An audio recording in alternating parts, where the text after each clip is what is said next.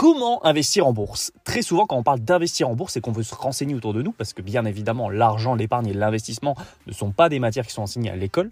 On entend souvent des choses comme ne fais pas ça, tu vas tout perdre, la bourse c'est juste pour les riches, c'est un casino où on a plus de chances de perdre de l'argent que d'en gagner, voire même, et celle-là c'est mes deux préférés, seuls les experts et les professionnels réussissent en bourse, ou encore tu as besoin de beaucoup d'argent pour commencer et pour réussir. Malheureusement, ces idées reçues peuvent énormément freiner quelqu'un qui souhaite se lancer et donc ce que je te propose c'est qu'on va ensemble dans cet épisode démystifier tout ça et voir les bases de l'investissement en bourse et comment débuter à son rythme. Bref, tu l'as compris, aujourd'hui je te propose de discuter du sujet le plus tabou en France. On va parler argent.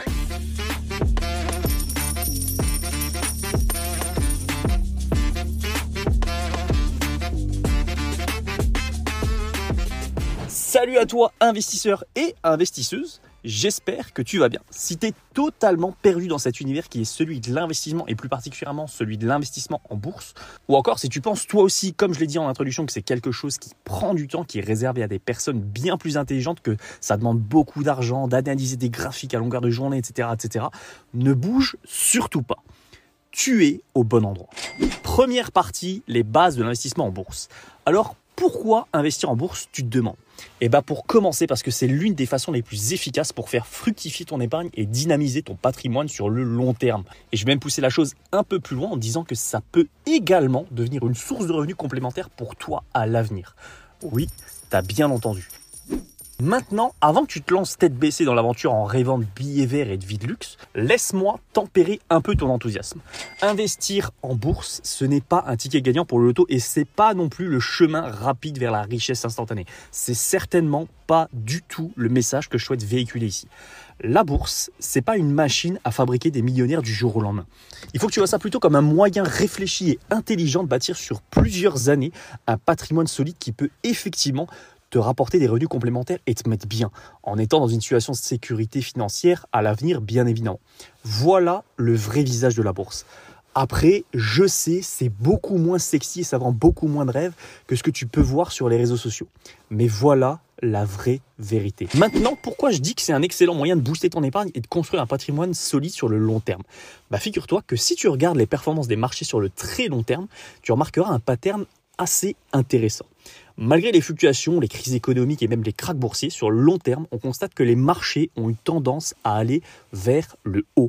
Et c'est cette croissance qui fait que investir, l'investissement en bourse, est une stratégie si puissante pour augmenter ton épargne. Prenons par exemple un exemple concret. Si tu avais investi il y a 30 ans, on va dire dans les meilleures entreprises du monde, petite parenthèse, je te montrerai comment faire ça, ton investissement aurait connu des hauts et des bas, certes. Il aurait traversé des crises, des crises financières, des récessions, et il aurait connu également des périodes de forte croissance économique. Mais au final, il aurait significativement augmenté. Les chiffres le montrent. Sur le long terme, le rendement annuel moyen du marché se situe autour de 7 à 10% par an une fois ajusté de l'inflation. Je tiens à préciser. Ça signifie que même en prenant en compte la hausse des prix à la consommation, ton argent aurait continué de croître réellement. Attention, c'est pas pour autant que c'est sans risque. On va avoir l'occasion de le voir, bien entendu. Bon, maintenant que tu commences à en savoir un peu plus sur cet univers, on va passer aux choses sérieuses. Avant de plonger tête la première, il y a quelques concepts de base que tu dois bien comprendre. Premièrement, qu'est-ce qu'une action? Tout simplement, acheter une action d'une entreprise, c'est comme acheter un petit morceau de cette entreprise. Si l'entreprise prospère, la valeur de ton morceau va du coup augmenter. Complètement logique. Par contre, Inversement, si l'entreprise rencontre des difficultés, la valeur de ton investissement peut également diminuer, d'où le risque que ça peut comporter. Il ne faut pas faire n'importe quoi non plus. Il existe également d'autres produits ou d'autres choses, entre guillemets, hein. on va appeler ça comme ça pour l'instant, qu'on peut acheter en bourse comme des obligations, des produits dérivés, des ETF, etc. Mais on parlera de ça plus tard, un peu dans cet épisode, mais surtout dans d'autres. Deuxièmement, il est hyper méga important pour toi de bien comprendre la différence entre investir et spéculer. Ces deux termes complètement différents. Investir, ça veut dire s'engager sur le long terme en choisissant des entreprises solides dont tu crois au potentiel de croissance future. Spéculer, par contre, ça c'est ce que tu peux voir quand on te parle de trading, quand tu vois des gens scotchés sur leur écran toute la journée, qu'ils n'en peuvent plus, qui pleurent parce qu'ils ont tout perdu. C'est ce que tu vois en gros sur les réseaux sociaux dans 70% des cas. Ça en revanche, c'est essayer de tirer profit des variations à court terme sur le marché. Ici, tu verras que le trading et la spéculation avec moi, c'est absolument pas mon truc. C'est un véritable métier. Il y a des gens qui font bac plus 5, 6, 7, 8, 9, qui font des années d'études pour ça et qui perdent également de l'argent. Et n'oublie pas, et ça c'est une statistique qui est réelle, 99% des gens qui se sont essayés à ça, donc qui ont succombé aux vidéos des vendeurs de rêves sur les réseaux sociaux, dont je te parle tout le temps, ont perdu leur argent et la plupart, la totalité en moins d'un an. Ici et avec moi, on va se concentrer sur l'investissement parce que c'est là que réside la véritable clé de la réussite en bourse et de la construction de ton patrimoine financier. Il faut absolument maintenant que tu comprennes avant de commencer un élément hyper important. D'ailleurs, cet élément est souvent incompris, voire ignoré de pas mal de personnes qui investissent déjà en bourse, mais je vais te simplifier tout ça, t'inquiète pas. Tu dois comprendre ce qu'est un indice. Attends, ne t'en va pas, je sais que tu as l'impression que les choses se compliquent peut-être déjà un peu trop, mais tu vas voir, c'est hyper simple. En fait, un indice boursier, c'est un peu comme une sorte de baromètre qui va mesurer l'ambiance ou la santé économique d'un marché spécifique. Par exemple, J'imagine que tu as déjà entendu parler du CAC 40. Bah, le CAC 40 en France, c'est comme le best-of des 40 entreprises françaises les plus balèzes sur la place boursière du pays. Si le CAC 40 monte, par exemple, c'est généralement bon signe. Ça veut dire que globalement, les entreprises se portent bien. Par contre, à l'inverse, si tu entends que ça descend, Là, c'est qu'économiquement, ça va être plus compliqué. En gros, un indice, on va l'utiliser comme référence. Ça te donne premièrement une idée générale de comment va le marché, et ensuite tu peux comparer à la fin de l'année tes résultats et voir si tu fais mieux que l'indice de référence ou non. Après, il n'existe pas uniquement que le CAC 40, ça c'est l'indice de référence en France, mais il existe aussi le S&P 500, SP500, qui sont les 500 meilleures entreprises aux États-Unis. Tu en as sûrement peut-être également entendu parler. Tu as aussi le Nasdaq qui regroupe les entreprises de la tech, le DAX 30 qui représente les meilleures entreprises allemandes, etc., etc. Bref, il en existe énormément. Et tu peux également investir sur ces indices. Ça c'est hyper important, mais on va parler de ça plus tard. Je te laisse tranquille pour l'instant. Deuxième partie, le grand saut, comment commencer? Est-ce que tu es prêt à plonger dans le grand bain de la bourse? Maintenant que tu as quelques bases bien en tête, on va voir comment tu peux passer de la théorie à la pratique. Et crois-moi, c'est le moment intéressant ici. D'abord, on a la formation. Tu peux consulter des blogs spécialisés, des chaînes YouTube, tu as des newsletters, Évite TikTok par contre, s'il te plaît. Restons sérieux et évitons les conseils financiers proposés par des adolescents. Tu as énormément de contenu gratuit à ta disposition, l'univers du savoir financier est à portée de clic. Et ça, c'est juste incroyable. Après, tu vas me dire si je veux accélérer les choses. Et là, tu dis peut-être, et les formations en ligne, c'est pas, c'est pas plus rapide. Bien sûr, tu peux opter pour des cours payants qui te promènent de transformer en Warren Buffett en deux semaines, mais entre nous, la qualité des formations est honnêtement pas ouf. C'est pas toujours au rendez-vous, croyez-moi. Je dis pas qu'il n'y a pas de bonne formation actuellement, mais disons que j'en cherche encore qui valent vraiment le coup. Et il y a peut-être honnêtement quelque chose à faire à ce niveau-là. Je vous tiendrai au courant à l'avenir. Donc par où commencer réellement? Plonge-toi dans les ressources gratuites que je t'ai mentionnées. Fais-toi une idée par toi-même et surtout prends le temps de digérer les infos. La finance, c'est pas un sprint, c'est un marathon. Et comme dans tout bon marathon, le secret, c'est la préparation et la régularité. Je te dis ça parce que je m'y connais, je suis dans le milieu de la finance et je prépare également un semi-Ironman. Bref, désolé, je divague un peu, parenthèse fermée. Dernier conseil avant de plonger, n'oublie pas que la connaissance, c'est la puissance. Plus t'en sais, plus tu réduis tes risques et surtout le fait de prendre des décisions qui seront basées sur tes émotions. Plus tu feras ça, plus tu seras en position de force pour prendre les meilleures décisions pour ton argent et pour ton avenir. Il est temps maintenant de passer à un autre sujet qui est celui du broker. Tu te demandes déjà sûrement qu'est-ce que c'est qu'un broker? Un broker, c'est l'outil qui va te permettre d'investir ton argent et pour ça, tu vas ouvrir ce qu'on appelle un compte d'investissement auprès d'un courtier en ligne ou d'un broker, c'est exactement la même chose. Mais fais hyper attention, tous les brokers ne se valent pas. Allons-y pour un tour d'horizon sur comment choisir ton allié dans cette aventure boursière, mais sans trop entrer dans les détails, sinon cet épisode va être beaucoup trop long et je vais te perdre. D'abord, premièrement, ton terrain de jeu. Où est-ce que tu veux investir? Si tu as en tête l'idée de soutenir des entreprises françaises et européennes, alors ce qu'on appelle le PEA, le plan d'épargne en action, ça sera ta meilleure option. C'est un peu comme avoir un pass VIP pour les marchés locaux avec des avantages fiscaux non négligeables. Donc renseigne-toi, c'est hyper intéressant le PEA. Par contre, si tu rêves de diversifier ton portefeuille aux quatre coins du globe et surtout d'avoir une meilleure performance sur le long terme, à ce moment-là, le compte titre te donnera cette liberté. Bien évidemment, rien ne t'empêche de mixer les deux pour bénéficier du meilleur des deux mondes et honnêtement, ça reste entre nous, hein, mais c'est ce que je te recommande. Les différents produits tous les courtiers et tous les brokers ne donnent pas accès au même marché ou aux mêmes produits financiers. Assure-toi que celui qui t'intéresse te propose ce que tu recherches, donc que ce soit des actions, des ETF, des obligations ou même des produits plus exotiques. Mais ça, honnêtement, euh, je te recommande pas trop. La sécurité, super important, ton argent doit être en sécurité. Vérifie que ton courtier est bien régulé par des autorités financières reconnues. Donc là, je te parle de l'autorité des marchés financiers en France, je te parle de la BaFin en Allemagne, je te parle de la CSSF au Luxembourg, bref, tout ça, tout ça. Je te parle pas des autorités de régulation qui sont situées à Malte. Là, honnêtement, c'est pas oufissime. Ensuite, et pour finir, d'ailleurs, ça aurait été même l'un des premiers critères à vérifier, ce sont les frais. Les frais, quoi que tu fasses, il y en aura à un moment, c'est obligé, tu vas en payer. Mais ton rôle à toi, ça va être d'en payer le moins possible. Personnellement, après ça ne concerne que moi, après des heures et des heures de recherche, j'ai pour l'instant trois courtiers uniquement que je trouve sérieux et que je peux éventuellement te recommander. C'est d'ailleurs trois courtiers que j'utilise, après je te donne l'info, tu en fais ce que tu veux, je les mettrai en description de l'épisode avec des bonus dont tu peux bénéficier si tu en as envie, mais n'oublie pas, fais quand même des recherches. C'est pas parce que je les utilise que tu ne dois pas faire des recherches fais tes propres recherches, c'est hyper important.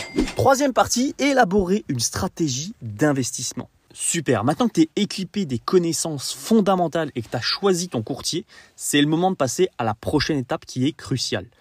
Tracer ta stratégie d'investissement. Oui, c'est là que les choses se corsent un peu, mais garde en tête que c'est aussi là que le jeu devient vraiment intéressant. Première étape, la diversification est ton meilleur allié. Imagine que tu prépares ton sac pour une expédition. Tu vas pas emporter que des t-shirts, on est d'accord. Tu vas prendre un peu de tout pour être prêt à affronter tous les temps. Et eh bien pour tes investissements, c'est exactement pareil. Si tu places tout ton argent dans une seule entreprise ou un seul secteur, c'est risqué. Mais si tu répartis ton investissement entre différentes actions, secteurs et même pays différents, tu construis un portefeuille qui est solide et qui est prêt à résister à n'importe quelle tempête. Ça, c'est la beauté et la magie de la diversification. Deuxième étape de ta stratégie, l'investissement régulier.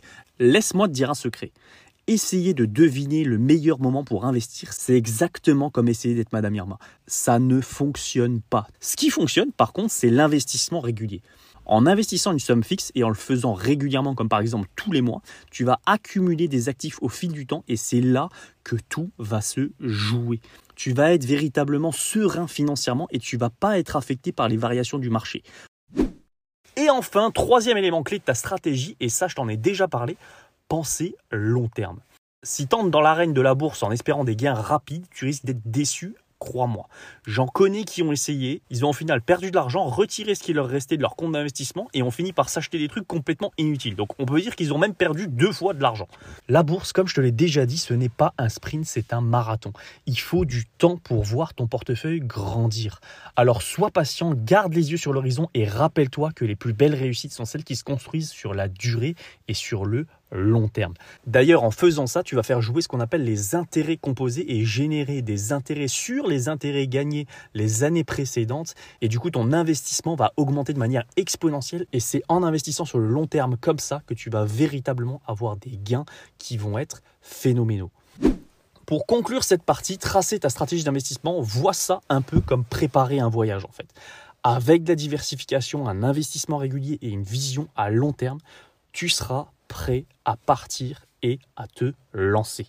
Personnellement, ce que j'aime faire et dire aux gens, c'est posez-vous la question pourquoi vous voulez investir?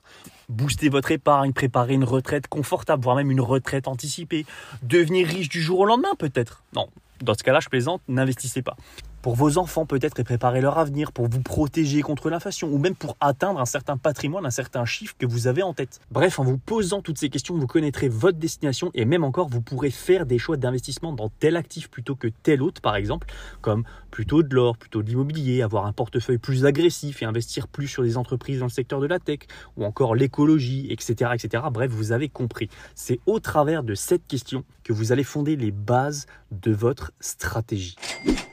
Partie numéro 4 et dernière partie, élève ton jeu d'investissement. Maintenant qu'on a une bonne compréhension des bases de l'investissement en bourse, il est temps de passer à la prochaine et ultime étape pour enrichir notre portefeuille et nos connaissances en investissement, les ETF et les différents autres produits d'investissement.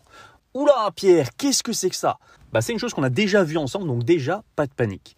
Les ETF, ce sont les trackers dont je t'ai déjà parlé dans la première partie et qui vont nous permettre d'investir exactement dans les mêmes entreprises que les indices de référence. Souvent, tu entendras la définition assez scolaire qu'un ETF ou Exchange Traded Fund est un outil qui te permet d'investir dans un panier de plusieurs actions en une seule transaction. En vérité, c'est un peu plus complexe que ça. Je te prépare un épisode entier dédié aux ETF et je te mets également dans la description de cet épisode un lien vers une vidéo où je parle aussi de ce type de produit. Mais les ETF, c'est vraiment la base et si tu débutes, je te recommande vivement de t'intéresser à ce produit-là. En gros, et pour faire simple, il existe énormément d'ETF différents. Mais ceux qui vont nous intéresser, nous, ce sont les trackers qui répliquent les indices boursiers, comme on a pu le voir. Pourquoi ça? Parce que comme je te l'ai dit précédemment, la référence que tout investisseur cherche à battre, ce sont les indices. Et plus particulièrement l'indice qui s'appelle le SP500, qui regroupe les 500 plus grosses entreprises américaines. Et étant donné que 90% des personnes n'arrivent pas à le battre, toi, tu as la possibilité de faire mieux que ces 90% de gens. Comment? Tout simplement en investissant dans les mêmes entreprises que cet indice grâce à un ETF, par exemple un ETF SP500. En faisant ça, en une seule transaction, tu vas pouvoir investir sur 500 entreprises hyper facilement, rapidement. Tu vas être diversifié et également tu vas avoir une meilleure performance que la plupart des gens. Maintenant que tu sais ce que sont les ETF, tu vas peut-être te demander comment moi je fais pour sélectionner des ETF intéressants.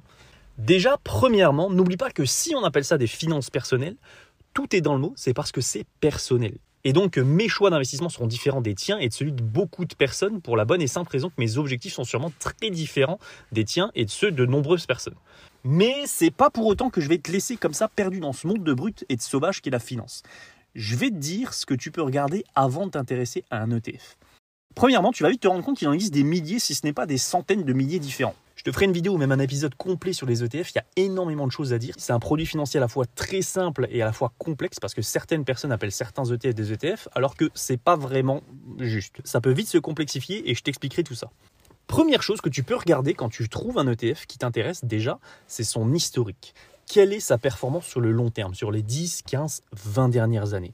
Bien que le passé ne va pas t'annoncer l'avenir, ça peut quand même te donner des indices sur le fait que l'ETF est performant ou non, en général et également en fonction des conditions de marché. Comment il s'est comporté par exemple dans des périodes de croissance, d'hypercroissance ou alors de récession économique.